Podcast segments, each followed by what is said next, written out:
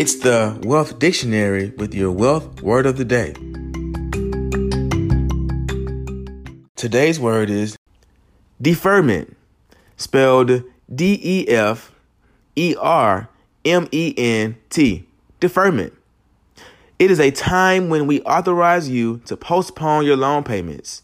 You may be eligible if you're unable to make a payment while you're in school, in a graduate fellowship program, in a rehabilitation program, unemployed, experiencing financial hardship, or serving active duty in the military.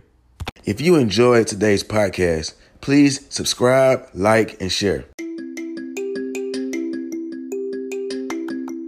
With your wealth word of the day, I am Matthias Trulin.